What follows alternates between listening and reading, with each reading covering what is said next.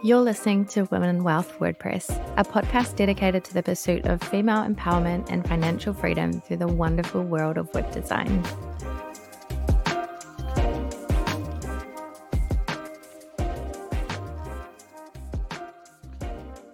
Hello, everyone. Happy Thursday. Welcome to another mini-sode episode. I am this week on my way to a conference in Canberra, which I am so excited about. By the time this episode drops, I will be hopefully packing and hopefully not in my normal last minute rush flurry of getting everything ready, but you never know. So I'm really excited about that. So along with that, I feel like it's really a great time actually to talk about how to build confidence as a developer, as a woman, as a mum, as a business owner.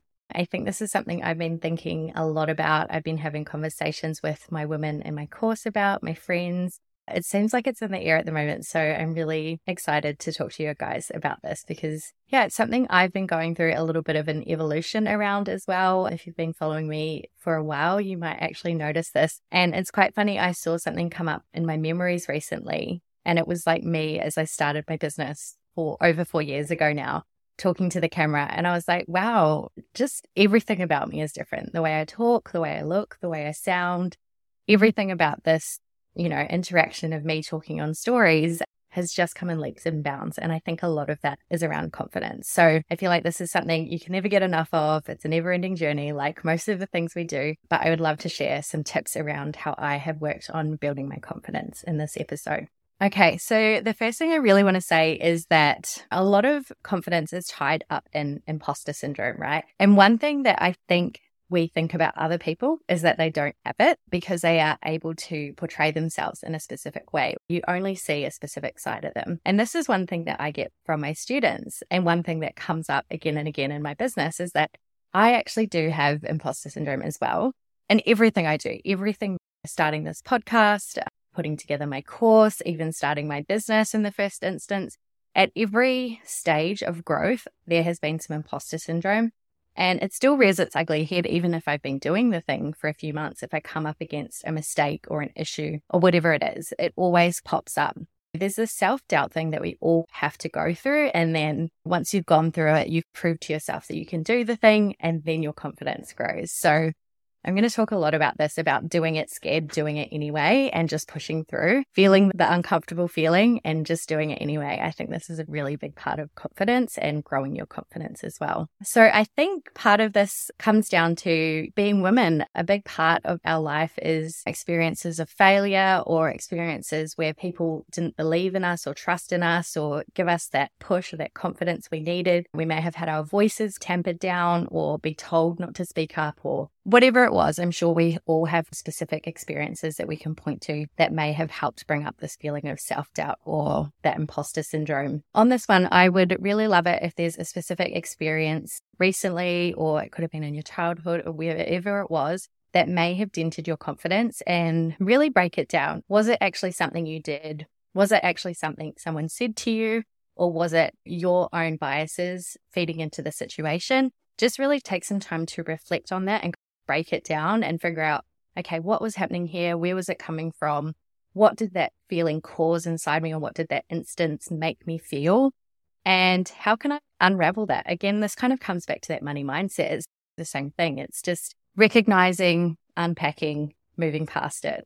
We actually have this module in Women Wealth WordPress, my course called Tech and Troubleshooting. And I always start off with the masterclass with saying, I know that feeling. I know the feeling when there's something you need to do, when something breaks and something goes wrong and you don't know what to do. And you're overwhelmed, you're anxious, you're scared. It's horrible. You get this thing in the pit of your stomach.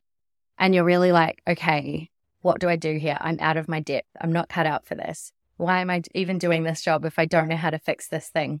But what I really want to highlight to you here is that when these feelings of self doubt come up, what you're actually afraid of is not being able to do it, not the thing itself. So, one thing that I always say is actually, if you come back to the fact that everything that you have gone through so far, you've got through, everything you've managed to solve in your business, you've managed to solve.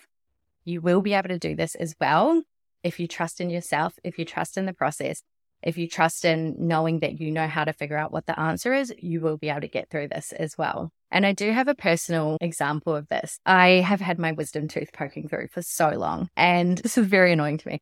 So I've had this wisdom tooth poking through, and I'm like, I need to go get my wisdom tooth fixed. I need to go get my wisdom tooth fixed. There's a lot tied up in this. So part of it for me is money mindset. I had this really big fear of, oh my gosh, it's going to be thousands of dollars because as a child, that was always all I heard about the dentist. It's so expensive. Oh my gosh, I need to go to the dentist again. So it's been this belief that's been drilled into me. This comes back to the money mindset thing again. And I left it so long that it actually got really badly inflamed and I had to go in and I thought it was infected and I thought I would have to have an emergency removal. And obviously then I was like, oh my gosh, it's going to be so much money. So I went in and she walked me through it and she was like, we need to let this heal. We need to make sure that it's better your x rays actually show that it's in a good position. So we will be able to remove it. It's $600 for removal. It's in chair. We'll be able to do it in about six weeks when you're all healed up. Oh, $600. Ah, I'm such an idiot because I left, I let this thing go so long. It's been bothering me for so long. It's been uncomfortable. And then because I did all of that stuff, it just got worse and worse. I got into this situation where I was in so much pain. It really messed me up for a few days to pay for this extra session at the dentist. I have to come back now to get it checked. And then I have to come back to schedule it to, you know, actually get the tooth removed. So not tackling it was much, much worse of an outcome than actually tackling it. Sometimes what I find is that the fear of doing the thing is way worse than actually doing the thing. So it's the same thing with self doubt. What I think that a lot of the time we're afraid of is that we can't do the thing when we don't actually even know what the thing is. So if you can make it clear and if you can pinpoint what the next step is at any point in your process, at any point in your business, and you take that step, you will get through. You'll get to the end and you'll be like, oh my gosh, what was I so worried about? I bet that you have instances where you can see this and recognize this as a fact in your business. We've all been there. So, yeah, I think it's really critical to just focus on getting through. If you've seen, there's a kids' movie on Disney called Luca, and one of the guys, one of the main characters on there, says to his friend, You've got a Bruno in your head. You just need to tell it to shut up. So, sometimes we need to recognize when we have our own Bruno in our head, or is it a true fear? Is it truly anxiety, or is it a Bruno in our head that we can just tell it to be quiet and move on with our day? So, I think, yeah, this really comes back to awareness, which I will talk about a little bit more. Okay, the next thing that I want you to do is start to celebrate your small wins. So, building confidence is a journey of a, they always say a journey of a thousand miles begins with a single step. So, it's really important to acknowledge the tiny milestones along that journey. So, one thing, this is going to be a really quick one and a really actionable tip that you can do. If you have been around for a while, you'll know that I don't really like to do things twice, or I don't really like to do things that don't make the most of my time. So everything I try and do, I try and be like, okay, what else can I use this for? So I've talked about this in previous episodes about having a kind words folder on your phone. But one thing I've actually recently started doing is actually sharing them to my Instagram at the same time and saving those as a highlight on my profile. So I'm saving them for myself to refer back to, but I'm also using them as a marketing tool. So it's like a double edged sword here. I've called mine my kind words highlight. You can go and check that out on my profile just to see how I've set mine up. But rather than just saving it, you know, in my phone in a folder in like my photos graveyard, I'm really starting to use those and utilize them as a marketing tool because that's what they are. They're really true pieces of feedback that I've received from my clients, from my podcast listeners, from my students. And only do they make me feel good, but they actually do help communicate my value and how much I give and how much I try and really give to all of the projects and clients and students and everything that I do. Yeah, it's a really great proof point. Okay, next up constructive criticism versus negative feedback. Okay, so I'm sure you would have heard both of these terms constructive criticism and negative feedback. I think it's really important to try and look at a project as all feedback can be constructive criticism, depending on how you take it and depending on how you guide that process. So, when I started my business, I really came into it from a place of every project I do, everything I take on, if a client gives me feedback, I'm going to take it in a positive way. I'm not going to default to, oh, they don't like what I've done. Oh, I did something wrong. I did something bad. I really try and look at it at a place of I'm trying to do the best for your business, and so are you. Sometimes that may not align, but one thing that's really key to know here is that sometimes you make decisions for a specific reason and the client just doesn't understand. So there's a few facets to this, right? You need to be able to explain why you've made certain decisions.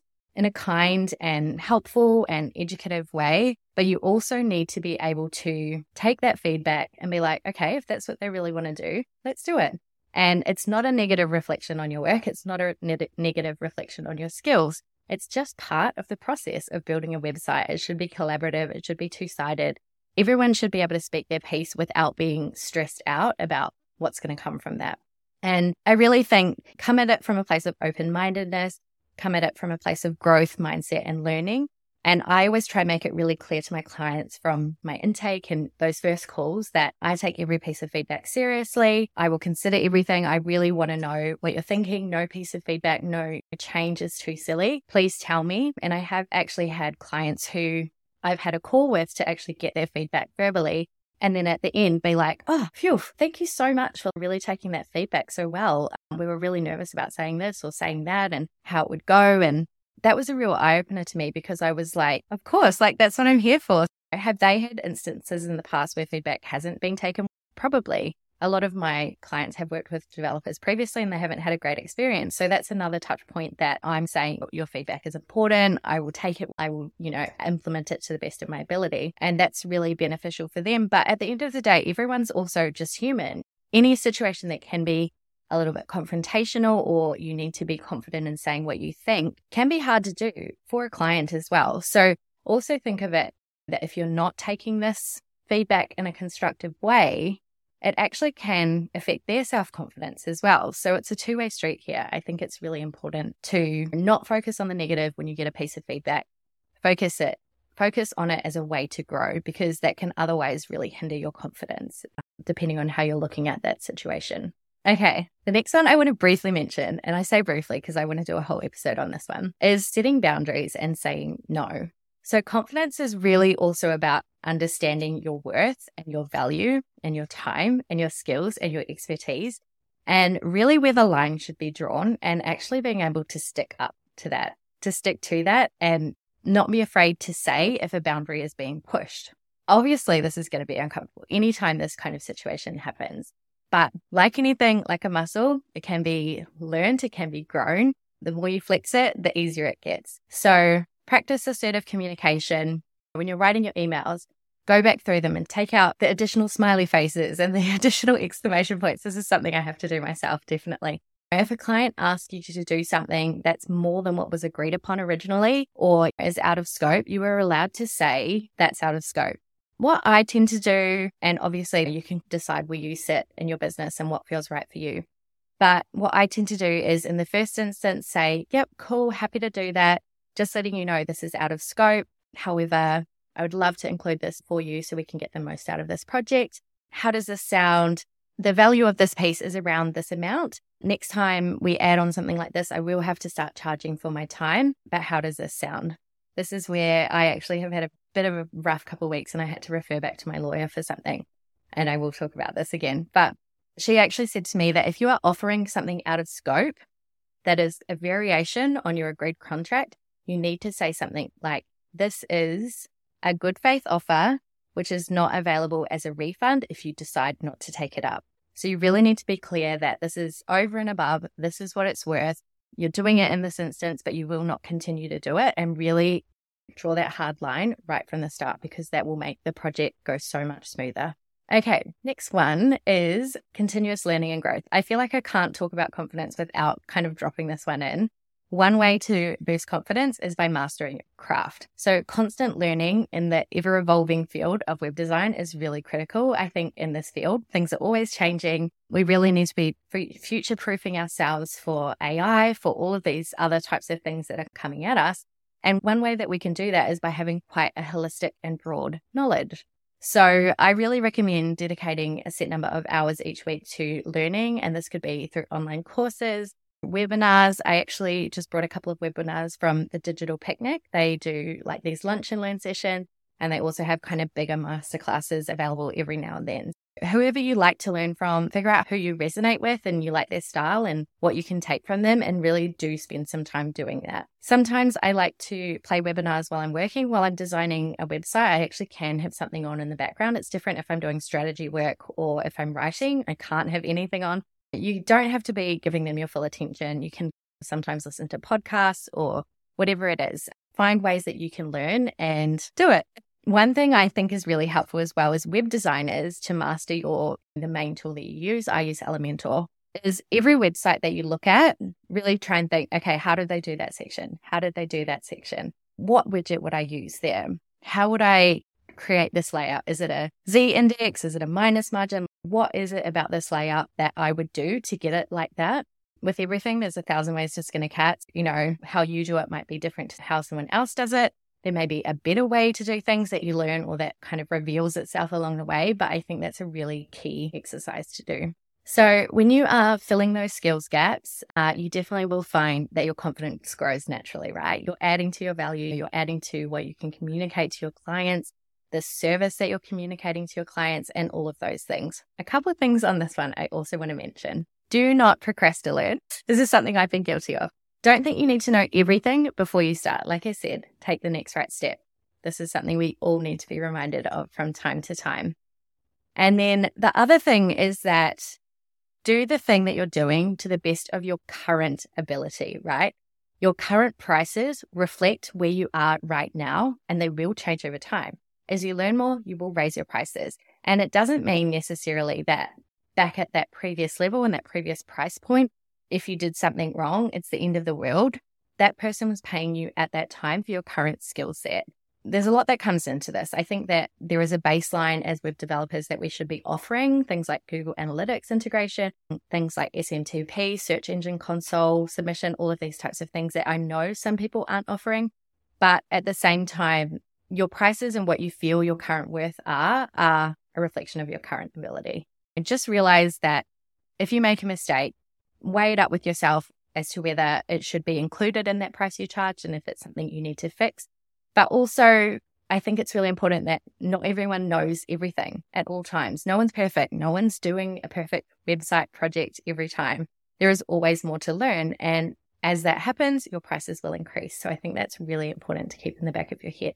And the last thing I want to say to you is about self awareness. So, a lot of confidence, I really believe, comes back to self awareness. It's really easy to not really understand the level of detail and knowledge that you have because you do it day in and day out, because it is skills that have built up over time, over previous jobs, over previous careers. Being a mother, that has taught me so much about multitasking and project management, confidence, stress, working under pressure, all of these types of things. But all of those things that you've built up over time, that because of your history and your experiences, others may not. What you find easy, others do not. This is why it's valuable. So it's really important to break down the things that you know and highlight them. This can come back to a really um, great piece in, in terms of your content marketing as well. But really thinking, okay, this is something that I do that other people don't. I need to talk about this.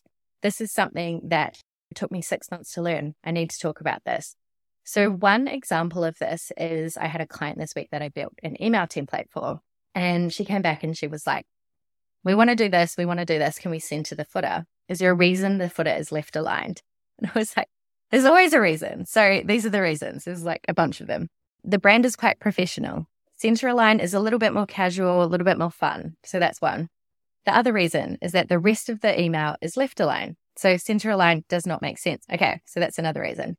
Another reason is that center line is very difficult to read because the lines of text all different widths and it goes out in. So it's really hard for your eyes to find where the start of the line is and read it well. So people tend to skim over sections that are center aligned, especially if they're longer bodies of text. Once I had explained all of those things to the client, I was able to say, but knowing the rules, we're still allowed to break them. I still just want to highlight to you what my thought process. And if you still want to do center aligned, let's do center aligned. We ended up doing center aligned and it's not the end of the world. Most people are not going to notice, but for that client, that was their preference and that was what they wanted. So that's what we went with. Really picking out the things that you know that other people just don't. This is why you are valuable. This is what should build your confidence. Because for me, I used to be a teacher. I did a degree in teaching. That really helps me in my course now because it helps me to break down complex topics and explain things and be really patient if people aren't getting it and really help them through it. I used to work in corporate and I was working in digital marketing, internal comms, um, doing all of their EDMs. We did a lot of stakeholder management and internal management, working with like high level, the executive team. So that makes me quite confident now to be able to go into a medium sized business where there's a board of directors and I'm doing a strategy session with them and I need to talk them through what we need to know for the project and bring them along on board with the process. There's a lot of things in my past that kind of allow me to do what I do now, and we can't take those things lightly. So I'd love for you to take some notes about the things in your life that have contributed to what you're doing now and really call those out as you're doing your work, really think about, okay, why am I making these decisions? I think a lot of the time now we just make them without going through the whole thought process. We just know instinctively where something should sit or how it should sit or how much animation to add, all of these types of things. But other people don't. So really call them out. Really try and think through the process as you go. And I think that will really help in terms of building your confidence. So I hope that you have found this helpful. One resource I really love as well is the Queen of Confidence. She has a podcast and she is on Instagram as well. I really love everything that she has to say on this topic. So you may as well. And yeah, before I head off, I just wanted to say you have skills, knowledge, time, and energy worth compensation. So you are incredible. You are already here listening to this podcast. You're doing the thing, you're upskilling already. So you're halfway there. So yeah, you've got this. If you love what I do here, let's connect. I tend to hang out on Instagram, and you can find me at Seedling Digital and at Women Wealth WordPress. You can head to womenwealthwordpress.com forward slash freebie to download my free Embrace Your Dream Life workbook. This guide is over 10 pages of actionable information and worksheets designed to help you build a profitable and fulfilling business in three steps. Get clear on your why, improve your money mindset, and hone in on your messaging. If you enjoyed this podcast, please leave me a rating and a review. It truly means the world to me, and I read every message and kind word. Till next time, aim big.